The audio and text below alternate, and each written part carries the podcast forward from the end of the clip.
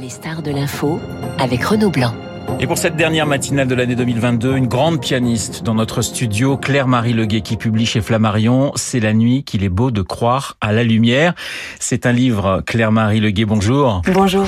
C'est un livre où vous rendez hommage à la musique à 5 compositeurs, on va y revenir, mais c'est assez rare, des artistes qui aiment parler de leur passion, qui se livrent et qui évoquent presque leur lien intime, j'allais dire, avec les compositeurs. Oui, et pourtant, je pense que la démarche est la même que la préparation des concerts. C'est-à-dire que quand vous préparez un concert, vous êtes toujours dans l'anticipation de la présence du public, de l'écoute du public, de ce que vous allez préparer, vous allez donner au public. Eh bien, en écrivant, c'est exactement la même chose. C'est-à-dire que chaque mot est choisi dans la perspective de la lecture de celui qui va recevoir le livre. Ce livre, vous le dites, est un concert écrit en quelque sorte. Oui, tout à fait, avec un récit ponctué de nombreuses propositions d'écoute sous la forme de QR code. Donc ça, c'est une petite nouveauté qui permet tout de suite d'accéder à la musique, parce que finalement parler de la musique c'est bien, mais l'écouter c'est encore mieux. C'est la nuit qu'il est beau de croire à la lumière. Alors le titre, vous l'avez emprunté à Edmond Rostand, je crois. Oui, c'est un extrait de Chante-Claire, pièce de théâtre qui, dont le personnage principal est un coq et qui rend hommage à la lumière dans cet ouvrage vraiment particulier et très très beau. La nuit, vous aimez jouer, Claire-Marie Le Guay. Oui, la nuit, j'aime jouer, j'aime écrire, j'aime réfléchir, j'aime rêver. C'est un moment propice, le silence de la nuit est propice à la création. Hommage à 5 compositeurs, je le disais, Mozart, Bach, Liszt, Mahler et Rachmaninoff. Alors on va débuter par le patron, si je puis dire, Mozart. Vous vous souvenez de votre première rencontre, si je puis dire, avec Mozart?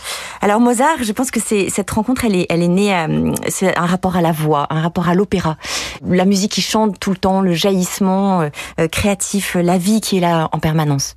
Dans ce livre, vous évoquez son premier voyage à Paris avec son père, Léopold, qui n'est pas vraiment fan de musique française. Non, alors ils découvrent Paris, ils ont une culture extraordinaire, musicale, ils traversent l'Europe et Paris, c'est à la fois une aristocratie, ils ont un peu de mal à trouver leur place. Alors bien sûr, le petit Mozart est émerveille partout sur son passage, mais il y a une place à trouver, notamment quand il y reviendra un peu plus tard. Voilà, trouver sa place, et Paris est indispensable pour ça. Justement, d'ailleurs, dans les 5 compositeurs que vous avez choisis, il n'y a pas de compositeur français, c'est totalement le hasard? Oui, en fait, c'est vraiment un parcours, ce livre, c'est le partage d'un parcours, d'une recherche de lumière finalement. Ouais. Et donc, ce sont des compositeurs qui tous apportent quelque chose de fondamentalement positif. Alors, Mozart, c'est la joie, la vie, le jaillissement, quoi qu'il arrive malgré le drame. Chez Mozart, il y a toujours cette superposition du drame et de la lumière. Et bien, chez chacun de ces 5 compositeurs, il y a de quoi puiser de l'énergie ou une force de dépassement. Alors, évidemment, il y a le génie de Mozart, mais il y a aussi, vous en parlez beaucoup dans ce livre, sa capacité au travail, c'est une capacité qui est extraordinaire. Extraordinaire, presque acharnée. C'est-à-dire que on peut pas imaginer. Enfin, on a du mal à comprendre comment c'est possible. On dit même que un copiste professionnel qui copierait la musique de Mozart n'aurait pas suffisamment de temps pour copier tout ce qu'il a écrit. Donc ça dépasse l'entendement. Ça fait partie des mystères de Mozart. Vous avez vous aussi, Claire-Marie Le Guay, un rapport très particulier au travail. Vous parlez d'une relation continue et passionnée. Oui, je pense que c'est un travail de labour, un travail qui me grandit en même temps et je pense que chez les musiciens, on est habitué dès l'enfance à travailler énormément notre instrument. Il y a un rapport fondamental à ce que l'on est par le travail. Alors, c'est bien de parler de Mozart, mais c'est encore mieux de l'écouter. Petit extrait.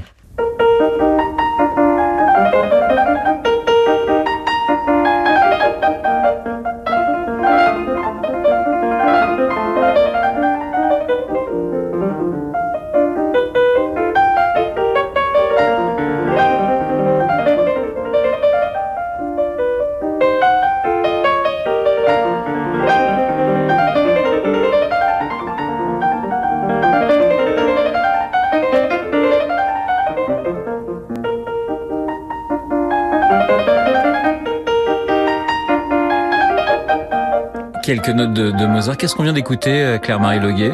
Eh bien, on vient d'écouter la 4e sonate, la sonate Köchel 282. Le final, ce final joyeux. Alors, Mozart avait 18 ans quand il a écrit cette sonate. Ouais. Et on sent vraiment ça pétille. Et en même temps, il y a tellement de détails. Je crois que c'est vraiment une des particularités de la musique de Mozart, c'est qu'elle est ciselée, elle est détaillée, c'est de la joaillerie. Et en même temps, en ressort une liberté extraordinaire. C'est toujours une émotion pour vous de jouer du Mozart? C'est toujours une émotion de jouer de la musique. Ouais. C'est un émerveillement de jouer du Mozart. Et on parlait tout à l'heure de mystère. Et je crois qu'il y a vraiment quelque chose de l'ordre du mystère chez Mozart. Peut-être parce qu'il est tourné aussi vers Dieu. C'est un profond croyant. Et il y a quelque chose comme ça de la transcendance chez lui. On a l'impression qu'il transcende tout. Il y a Mozart, bien sûr, mais il y a aussi dans votre panthéon Bach. Vous racontez dans ce livre une sortie en famille à la campagne. Et vous entendez dans une église, je crois, un organiste jouer du Bach. On écoute.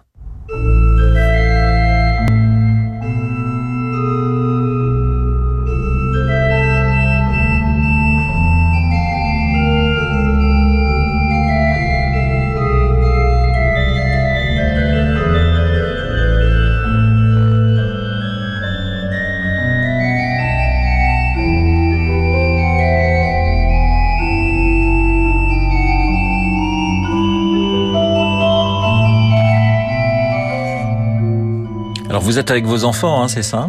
Oui, alors c'est joyeux, on se promène à la campagne et puis tout d'un coup on entre dans cette église et c'est le recueillement, c'est tout de suite on est dans le cœur de ce que la musique de Bach nous apporte finalement, se retrouver en intimité avec soi-même, avec une réflexion profonde.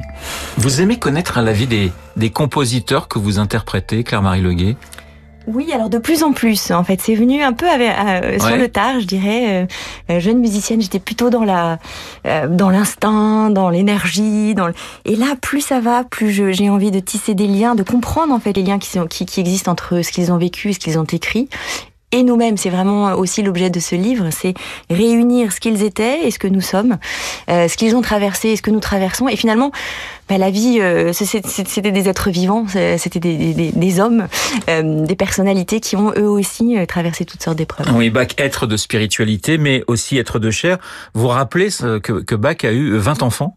Oui, il a eu 2 femmes, il a perdu une de ses femmes de façon très très tragique parce que voilà, il était en voyage quand elle est décédée. Et il a eu 20 enfants, il a lui aussi vraiment travaillé toute sa vie, jour et nuit. Son frère en témoignait, disant qu'il le surprenait la nuit en train d'apprendre. C'est un autodidacte, Bach. Il a perdu ses parents quand il avait 9 ans et il n'a cessé d'apprendre par les ouvrages qu'il a pu trouver autour de lui. La musique de Bach nous aide à tenir droit. Chaque jour, Bach me redonne la vie.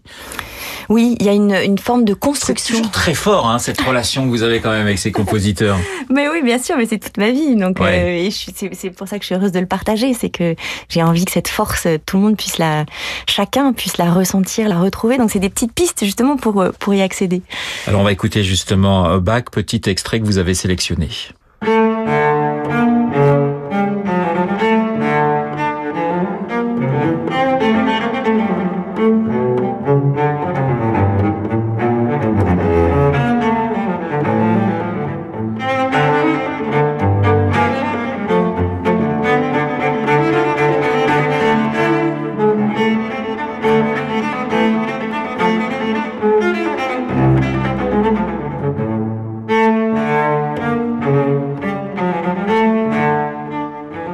Comment s'appelle cet extrait ? Eh bien, c'est une gigue. Alors, les gigues, c'est les mouvements de danse rapide, extraits d'une suite de Bach, d'une suite pour violoncelle seule et de la deuxième suite. Et alors, suite, c'est vraiment le nom de l'œuvre et c'est aussi le nom de la construction. C'est-à-dire que c'est une suite, à proprement parler, de danse. La gigue, c'est la danse rapide, c'est la dernière danse de la suite. Et on sent, vous parliez tout à l'heure de Bach qui avait 20 enfants, de cet homme, on sent la danse chez lui. Et la danse est toujours présente, ce qu'on appelle la pulsation, c'est le rythme. Claire-Marie Le Guay, il y a cet hommage également dans ce livre, La nuit, c'est la nuit qu'il est beau de croire à la lumière, hommage à Rachmaninoff, à Mahler, mais également à Liszt. Liszt, vous dites, c'est un repère pour moi. Oui, alors Liszt, c'est le pianiste extraordinaire, c'est ce virtuose incroyable qui fascine les foules. Alors il y a ce rapport à l'instrument qui est bien sûr un lien très très fort pour moi, le piano. Et puis c'est un homme qui a une vie complète en fait. C'est un homme qui a été une star, c'est un homme qui a aussi été père de famille. C'est la première grande star, vous dites, de la musique classique parmi les compositeurs. Oui, et c'est inimaginable aujourd'hui. C'est-à-dire quand il arrivait dans une ville, il était accueilli par les foules, il était acclamé, il était attendu, acclamé d'une manière qu'on a vraiment du mal à imaginer. C'était la première star avec lui, Paganini, à la même époque. Ouais. Et ces deux personnages... Il y a un choc d'ailleurs, hein, je crois, quand il le voit à Paris, il voit jouer Paganini, c'est un choc pour lui. Effectivement, parce qu'en fait, il a en lui cette virtuosité, et il a aussi une grande profondeur. Il hésite entre la vocation, entre devenir prêtre et devenir pianiste, et il rencontre, il écoute Paganini à ce moment de doute, et là, il comprend qu'en fait, il a en lui les deux. Il a la profondeur et la virtuosité, et qu'il va réunir les deux de façon à faire grandir son art plus encore. Voilà, effectivement, dans ce livre, il y a toutes sortes de repères pour pouvoir écouter des morceaux bien particuliers que vous avez sélectionnés. Vous parlez également de Chopin en disant finalement il y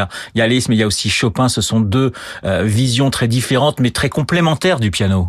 Oui, c'est vrai, et il y en a beaucoup d'autres, hein. Donc c'est l'univers musical est infini, mais c'est vrai qu'on a Chopin qui est un être plutôt de l'intime, qui aime donner des concerts dans des salons, et on a Liszt qui est l'être de lumière, qui aime les grandes salles, qui révolutionne l'histoire de la musique, qui révolutionne la facture du piano, qui change tout, il change même la forme du concert en créant le récital. Claire-Marie Le Guay, une dernière question. Dans votre livre, vous évoquez un lieu très important pour vous, c'est la salle de répétition. Mur blanc, je crois, les étagères, beaucoup de partitions, quelques livres qui sont posés. Exactement. Ouais. Et en fait, un lieu propice au travail finalement, propice à ce qui se passe en dehors de ce lieu-là. Finalement, on est toujours dans la projection de la salle de concert. Et c'est vrai que j'aime les lieux plutôt pas fermés, c'est pas ça, mais plutôt comme une bulle de concentration, une bulle de travail qui se prépare à l'ouverture. Qu'est-ce qu'on peut vous souhaiter pour 2023 ?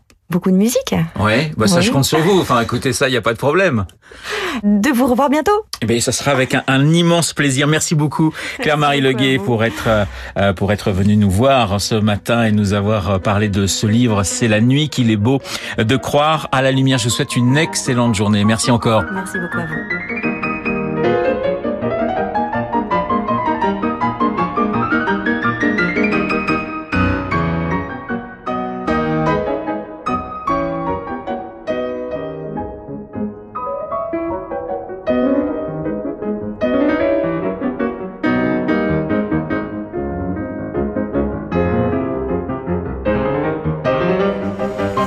Voilà quelques notes de Liszt pour accompagner Claire-Marie Le Guay. C'est la nuit qu'il est beau de croire à la lumière et c'est publié chez Flammarion. Il est 8h29 sur l'antenne de Radio Classique. Dans un instant, l'essentiel de l'actualité et puis la revue de presse signée Philippe Gaud. À tout de suite.